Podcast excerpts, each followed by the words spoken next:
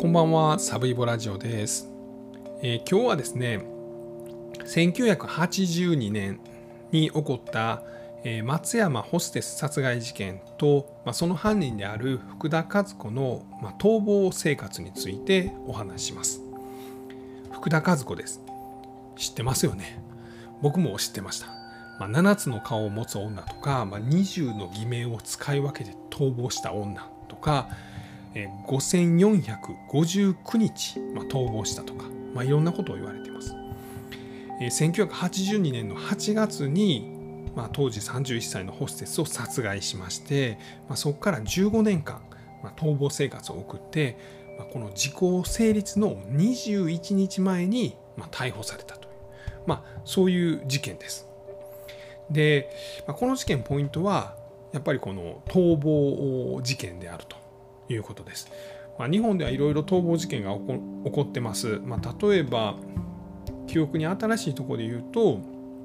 富田林の警察署から逃げた飛田淳也で、まあ、自転車乗ってですね、まあ、ツーリングしながら最終的に山口県で逮捕されましたね。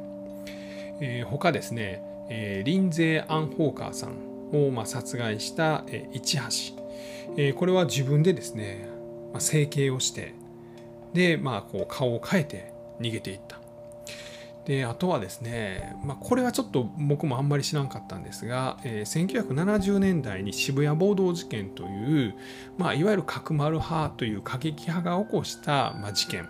で、まあ、その暴動の中で警察官を、まあ、殺害したという大阪正明、えーこれは46年間逃亡して、まあ、逮捕されました。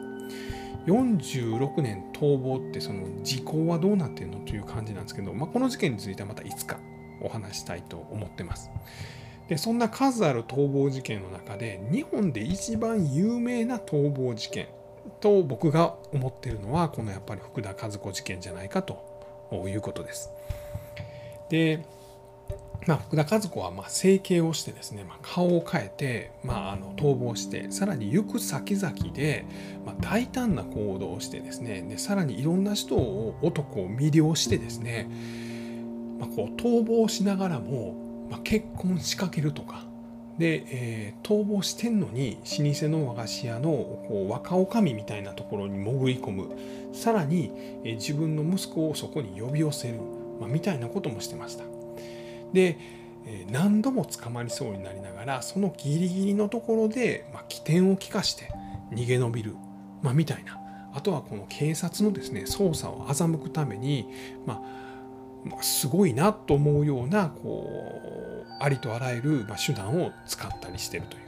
まあ、その辺がこの日本で一番有名じゃないかなと思うこの逃亡事件というふうに、ま、僕自身も思いますし、ま、言われている理由かなというところですね。で、まあ、この事件としてのポイントみたいなんで言うと、まあ、国内で初めて懸賞金が出た事件です。でさらにはこの当時ですね、まあ、こういろんな事件の時効が近づくと、まあ、テレビでですね大々的に特別番組が組まれて、えー時効間近、えー逃亡犯を捕まえろみたいな、まあ、そういうテレビが、えー放送されるんですね。でこのテレビ番組がきっかけで、まあ、逮捕された事件なんです。テレビ番組にとったらですね強烈な成功体験として残っている、まあ、この事件やと思います。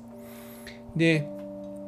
実はそのテレビ番組がきっかけで捕まりはしたんですけれどもこのテレビの中で全国放送された時の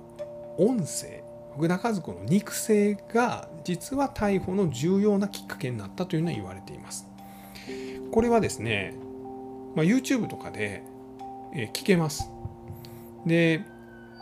今ちょっと僕やってみますね。そのいやお前じゃなくて本物聞かせると思うと思うんですけど本物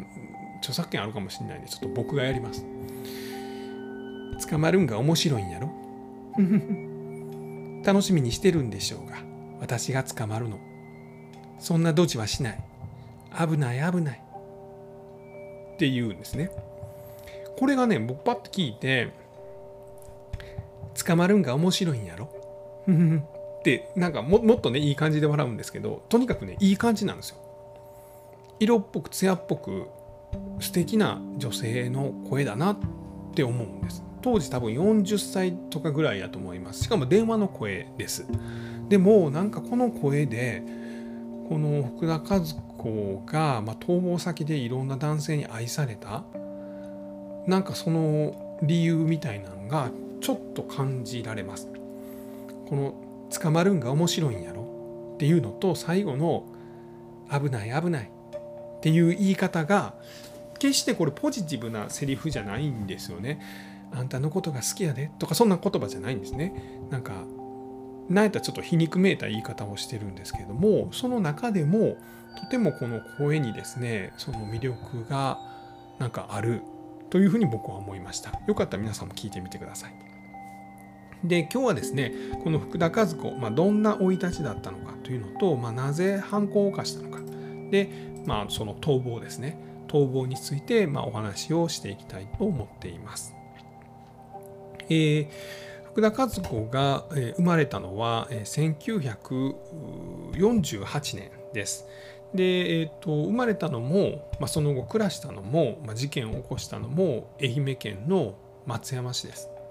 で、えーと、ご両親は、まあ、ちっちゃい時に離婚しましてですねでお母さんは、まあ、まあ水商売的なものをやったりとかですね一時もこう売春宿を経営したりとか、まあ、そんなんしてました。でさらにはこの漁師の人と再婚してまた別れる、まあ、みたいなこともしてました。で福田和子自身はですね、まあ、高校3年生の時に、まあ、こう学校を辞めちゃいます。ま、友達が亡くなっちゃった、まあ、みたいなこともあったそうなんですけど、まあ、不良になるんですね不良に。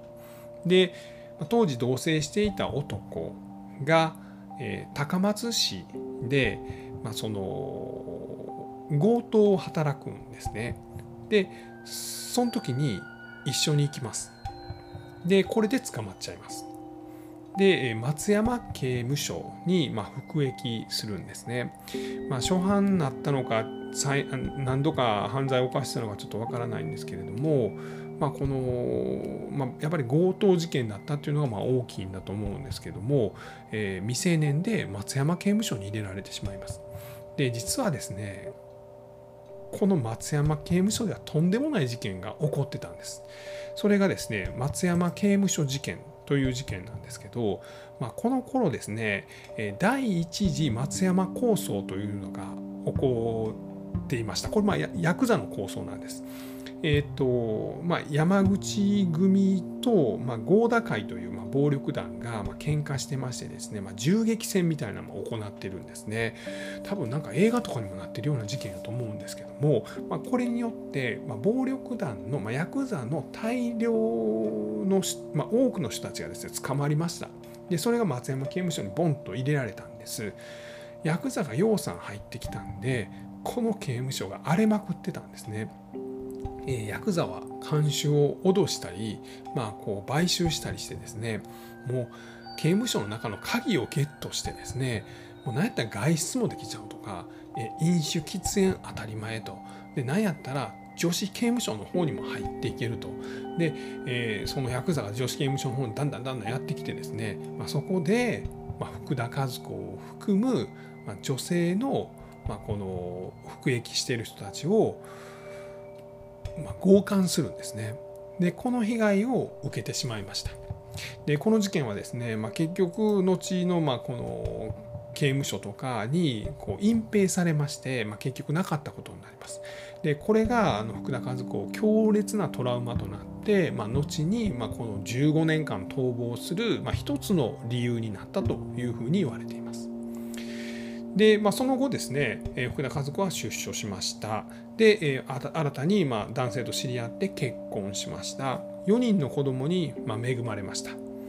で、えー、まあ、旦那さんも仕事をしてたんですけれども、まあ、自分もホステスとして、えー、まあ、スナックとかで働いてたんですね。で家庭の仕事はあ家庭の仕事じゃ家庭は円満でした。旦那さんとも仲がいい、まあ、子供たちにも好かれているもうある意味完璧な奥さんであり完璧な母親であったんですが、まあ、その一方このスナックで知り合った愛人もいました。でまあ、これが福田和子のすごいとこなんですけど、まあ、大体こうなんか愛人とかができてくるとですね、まあ、こう男も女もですねもう家庭をちょっと顧みなくなるみたいなのがあるんですが福田和子は実は両方完璧にやってました。まあ、両方完璧にやるっていうのもちょっと分かんないですけど、まあ、とにかくバイタリティにあふれる女でしてお母さんとしてもちゃんと仕事をしてたで、えー、愛人としてもこう一人の男をま愛してたと、まあ、それがいいとは言いませんけど、まあ、そういうことをしてたんですね。ですが、まあ、やっぱりちょっとこの愛人にお金をかけたりとかですねこう合いびきする部屋を借りたりしたので、まあ、借金がちょっとずつ増えていったんです。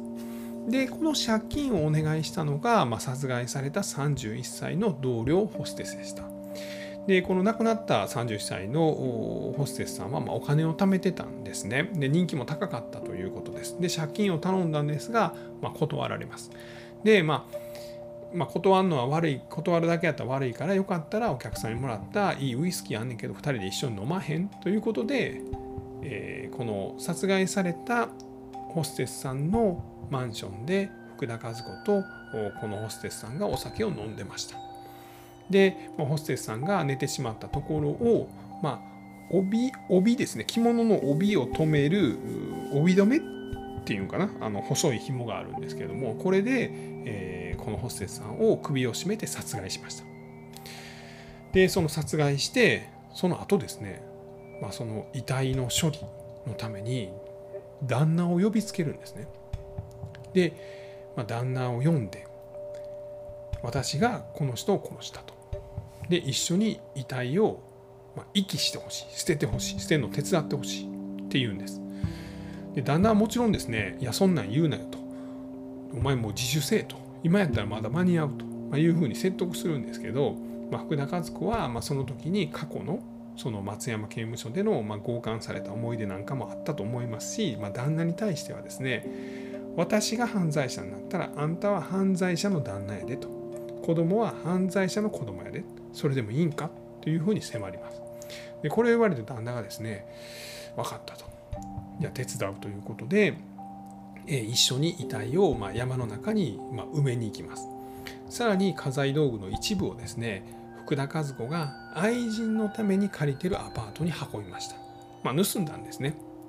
でさらに福田和子はこの亡くなったホステスさんの銀行通帳をま盗んで、まあ、それを CI の人に渡して悪いけどお金引き出してきてくれへんというので、まあ、70万とか、まあ、それぐらいゲットしました。で結局まあえー、ホステスさんが失踪してですねその、まあ、ご家族とか恋人が警察に、まあ、失踪届を出して、まあ、実は直前に会ってたのは、えー、福田和子であると。でさらに女性のその銀行通帳から、まあ、お金を引き出したのは福田和子の知人であるみたいなことが分かって警察の包囲網が狭まってきます。である時ですね家に福田和子がいました。家族もいました。電話がリリリリリリンとなります。福田和子が受話器を取りました。もしもし松山警察の何々です。警察やったんですね。でこの時に福田和子がまあ起点を聞かします。もしもし、まあ、子供の真似をしたんですね。あお母さんいるかな？お母さんいません。お母さんどこ行ってんの？お母さん仕事行ってます。そうかそうか。お母さん何時に帰ってくるか分かるかな？夜の8時です。いつも。そっかそっか。ありがとう。じゃあね。と言って警察の電話を、まあ、はぐらかすんですね。でまあ、もし福田和子が福田和子ですって言って出たらですね警察は急行して即逮捕して、まあ、この事件はもうこれで解決してたんですけれどもこの時に福田和子は起点を利かして子供のふりをして、まあ、警察が家に来るのを遅らせます。その間に荷物を全部まとめて逃亡をしました。で福田和子はですね、まあ、この愛媛県の松山から、まあこう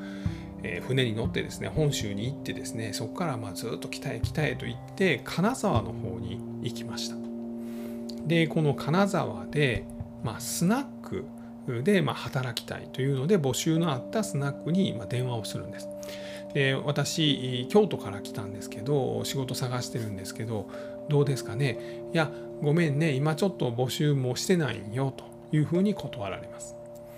でもなんかその電話の時の対応が、まあ、そのお店の人ですねの対応が良かったと思った福田和子はわざわざその店に行きます。でお客として行ってですねそのママと喋りながら、えー、実は私、え、今日お昼に仕事できへんかって言って電話したもんなんですと、まあ、いうふうに言って、まあ、すでに仲良くなっているのでそれでまあ採用されました。でここでですね実はこの金沢のスナックで、えー、まあ働く間にですね福田家族は東京に行って整形手術を受けてます。目を二重にして鼻をま高くしてます。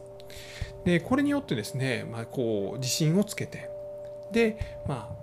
さらにこのもともとそう松山の方で働いてた時も人気があったんですけどもこの金沢のスナックでまあ人気者になります。で、まあ、何人かですね、まあ、男を作って、まあ、恋人を作ってですね。でその中の一人が、まあ、実はあれどこだったかな？石川県の老舗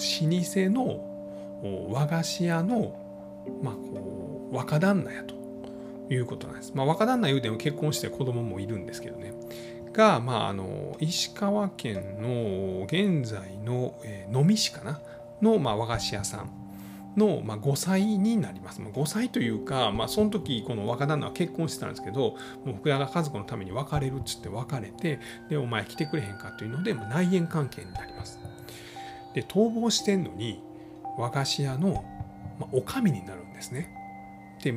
それだけでもすごいのにさらにその和菓子屋を繁盛させました。えー、客のあしらいも良かったです。さらにはまこう新商品を開発したりしてます。でこれで売り上げが上がってですねこの和菓子屋は改装したりもしてました。でこの和菓子屋に通ってたのは実はあのプロ野球の松井秀喜の、ま、実家の近くやったっていうことで、まあ、松井秀喜はですねその後この福田和子が逮捕された時に福田和子を知ってたんですよねって、まあ、記者に聞かれてですね、まあ、知ってましたよとても綺麗で優しいおばさんという印象でしたというふうに語ってます。で、まあ、ここでこの和菓子屋のおかみのま位置をゲットしてですね、まあ、これで逃亡生活はま安定かと思ったところに福田勝子はさらにちょっと大胆な行動をします。まあ、実はその家族はま松山にいるんですね。で旦那はですねその後警察に死体遺棄で逮捕されまして懲役1年で執行猶予をつく形で有罪判決が出てます。なので家族は旦那を中心に旦那と4人の子供で生活してました。で福田和子は実はですね時々家族と電話してたんですね。でそれどうやってたかというとわざわざ金沢から大阪とか京都に行ってですねそこの公衆電話で、まあ、この松山の方で、え付き合ってた愛人とか家族に電話をしてました。で話してたんですね。で逃亡生活も長くなってくると、まあ、長男もまあこう仕事をするようになります。で仕事をしてる長男にわざわざ会いに行ったりもしてるんです。で、まあ、長男はですね特にまお母さん子やったというのもあってまあ、もう仕事をしてたんですけれどもこの福田和子はなんとこの金沢のあ、まあ、石川か石川の和菓子屋にこの長男を連れてきます。で、まあ、この若旦那にはですね、まあ、実は私の甥っ子なのということを言って、まあ、実は息子なんですけど連れてきます。で、まあ、この職人の、まあ、修行として働かすんですね。で、まあ、家族でも暮らすようになったということなんですね。でこれで安泰かというふうになったんですが、まあ、実はこれあの若旦那には好かれてました。従業員からも好かれてました。で実は先代の夫婦からも好かれてたんです。でも若旦那のお姉さんには、まあ、怪しまれてたんですね。福田和子は京都の老舗旅館の,、まあ、あの娘、まあ、ええとこの子だというふうに自分を偽ってたんですが、まあ、お姉さんはなんか怪しいと。なんか息子たぶらかしてなんかお上の座ゲットしたけどあれほんまもんかいなと。どこの誰かもわからんでと、まあ、いうふうに思ってたんですね。でこの福田和子の息子、まあ、そこでは甥っ子やというふうに言っていたその息子のですね荷物をこのお姉さんがあさってそこから免許証をゲットします。でそこには、ま住所京都や言うてたのに愛媛県松山市って書いてましてさらに名前が、ま福田何々って書いてました。なんやろうと思って警察に通報します。ほな警察がですね、まあ、その名前を聞いてそれは福田和子の息子だと。いうことが分かります。で警察がこの老舗和菓子屋にやってきて「おかみおるか?」と。聞きました。でこの時にですね実は福田和子は近所のお通夜の集まりに行ってました。まあまあこの当時お通夜みたいなのがあったらですね、まあ、近所のいろんな女性がですね集まってですね、まあ、そのお世話をするわけですね。準備したりするわけですね。でそこでまあその和菓子屋の女将として一緒に手伝ってたんです。でここに警察がやってきます。えー、福田家族はすぐに気づいてですねテーブルの下に隠れるなんかしてやり過ごして窓から出て公民館の窓からま外に出て自転車に乗って間一髪のとこを逃亡しました。すごいですよね。でそこからですね、まあ、大阪に来てみたり名古屋に来てみたり東北に行ってみたり、まあ、いろんなところをうろうろうろうろ逃亡しますここからはですね結構その例えばラブホテルの清掃員としての住み込みとか、まあ、あとは一時期はこの遊郭みたいなところにいたりとかあんまりこの多くの人と触れ合えへんみたいな、まあ、ちょっとこの警戒心を高めたような生活を続けました。で一時期は大阪の遊郭っていうんで、まあ、飛田なのか松島なのか、えーと、篠田山なのか、まあ、ちょっとどっか分かりませんけどそういうとこでも働いた時期があるというようなことが言われています。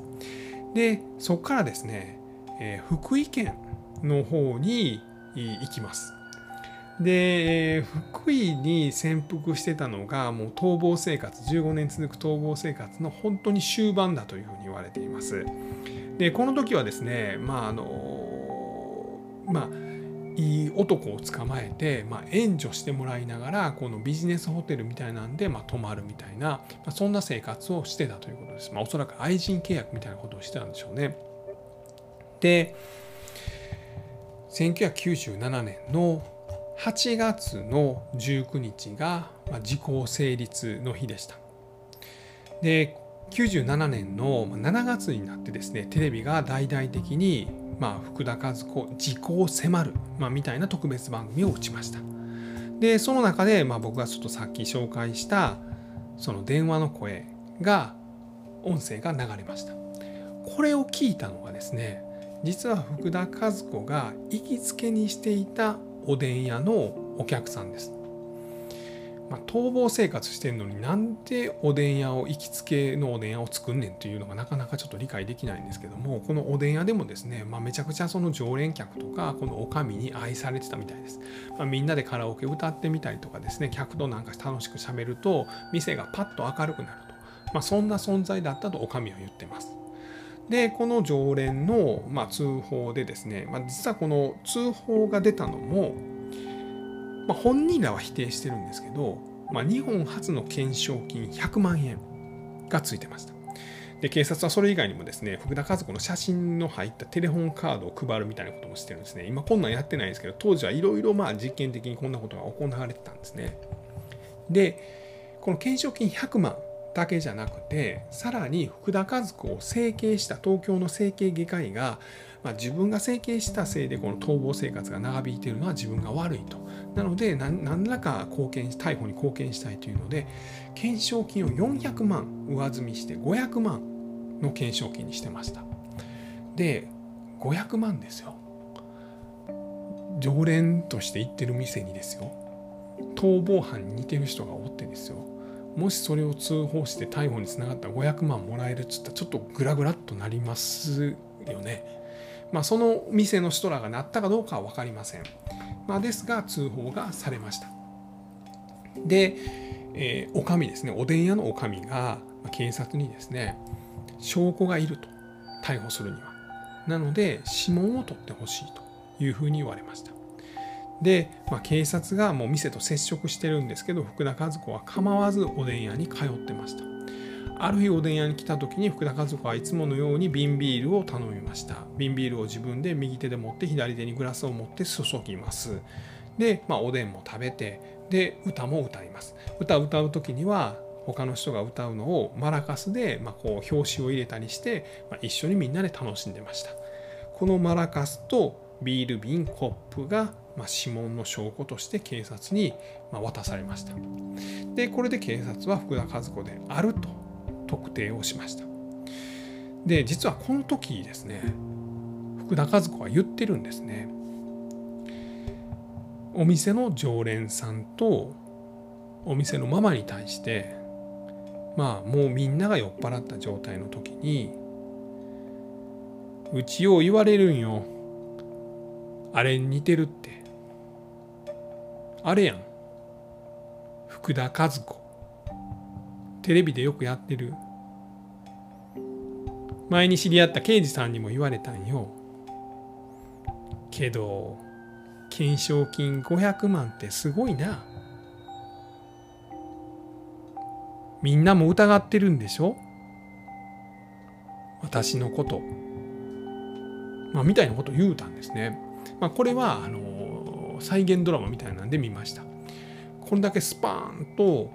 まあ本当に疑ってたおでん屋の女将と常連客の目の前で本人たちに言います。もちろん言われた人たちはですねいやいやそんなことないよと。いやあんたの方がめちゃめちゃ綺麗やん、うん、全然綺麗くないあんなん、まあ、みたいなんで話をはぐらかします。福田和子もそれ聞いてあはははほんまやね。みたいな。そう言ってくれたら嬉しいわ、まあ、みたいな。でもこの花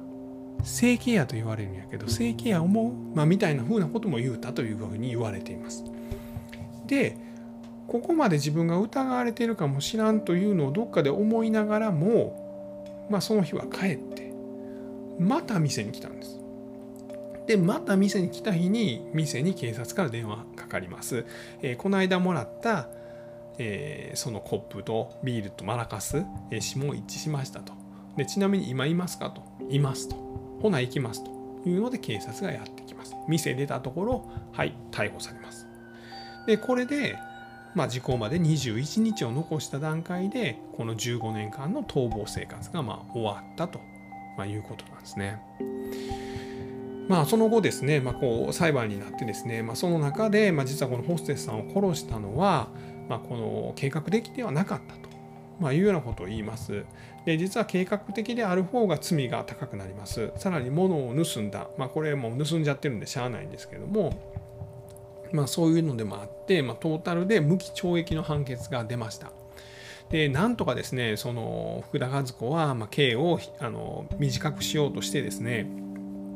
実はこの亡くなったこのホステスさんと、まあ、恋愛関係にあったと、まあ、同性愛ですね、まあ、みたいな主張も展開するんですけど、まあ、それはうまいこといかんかったということです。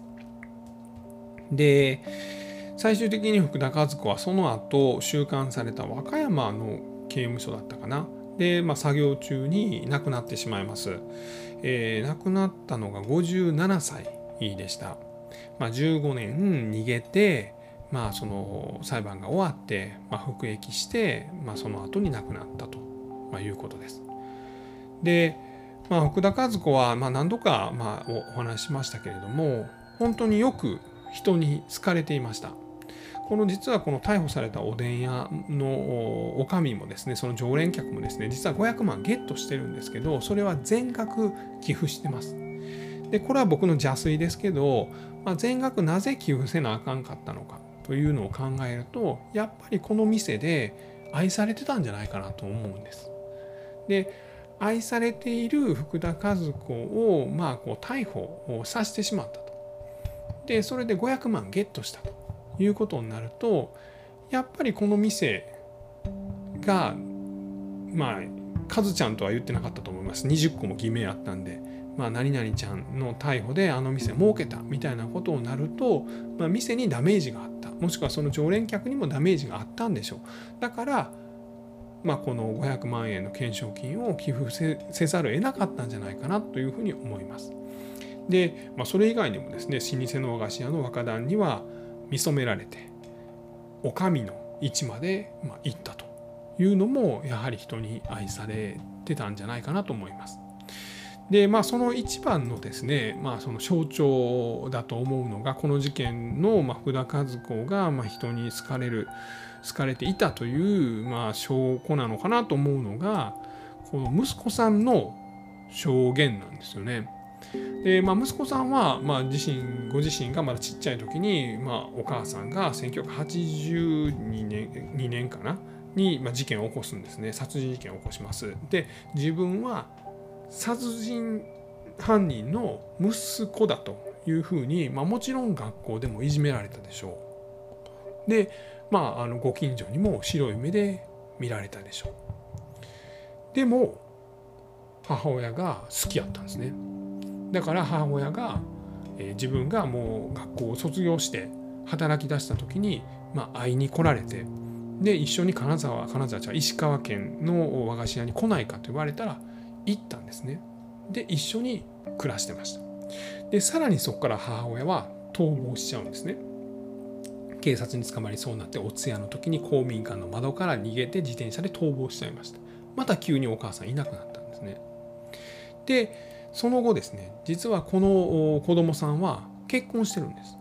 で結婚する時もですね実はこの子供さんはお母さん福田和子と連絡して、まあ、自分のフィアンセを福田和子に紹介してるんです。で、まあ、フィアンセにもお母さんに会ってほしかったと。でお母さんにも自分のフィアンセを見てほしかったと、まあ、いうことなんですね。でその後子供も生まれてます。でそれぐらいのタイミングでお母さんが、まあ、福田和子が逮捕されました。で、まあ、福田和子はそのこの逮捕された時は福井県なんでそこからまあ新幹線でこうえっ、と松山の方まで運ばれるんですけどこの辺ももうテレビの中継とかでごった返すんですね。で、まあ、ようやくこの裁判がある時に息子と福田和子が面会したんです。この時息子が言った言葉っていうのが「まあ、よかった」と。えこれでおかんにいつでも会えると。まあ、そういうことを言ったらしいです。まあ、つまり息子は、まあ、会いたかったんですね。でなかなかずっと、まあ、会えなかったと。でもお母さんが逃げ続けて、まあ、逮捕されちゃったんだけど、えー、これからはお母さんに会えるというのが、まあ、息子の第一声に出てくるほど、まあ、母とこの関係は、まあ、いろんな悪いことをしてるんですけれども、まあ、そのとてもお互いを認め合っているまあ、関係あったんだなというふうには思います。えー、そんなところでございます。えー、今日はですね、え、1982年の松山ホステス殺害事件と、まあ、その犯人の福田和子の逃亡についてお話をさせていただきました、えー、最後まで聞いていただきまして本当にありがとうございました。だいぶ長くなりましたね。すいません。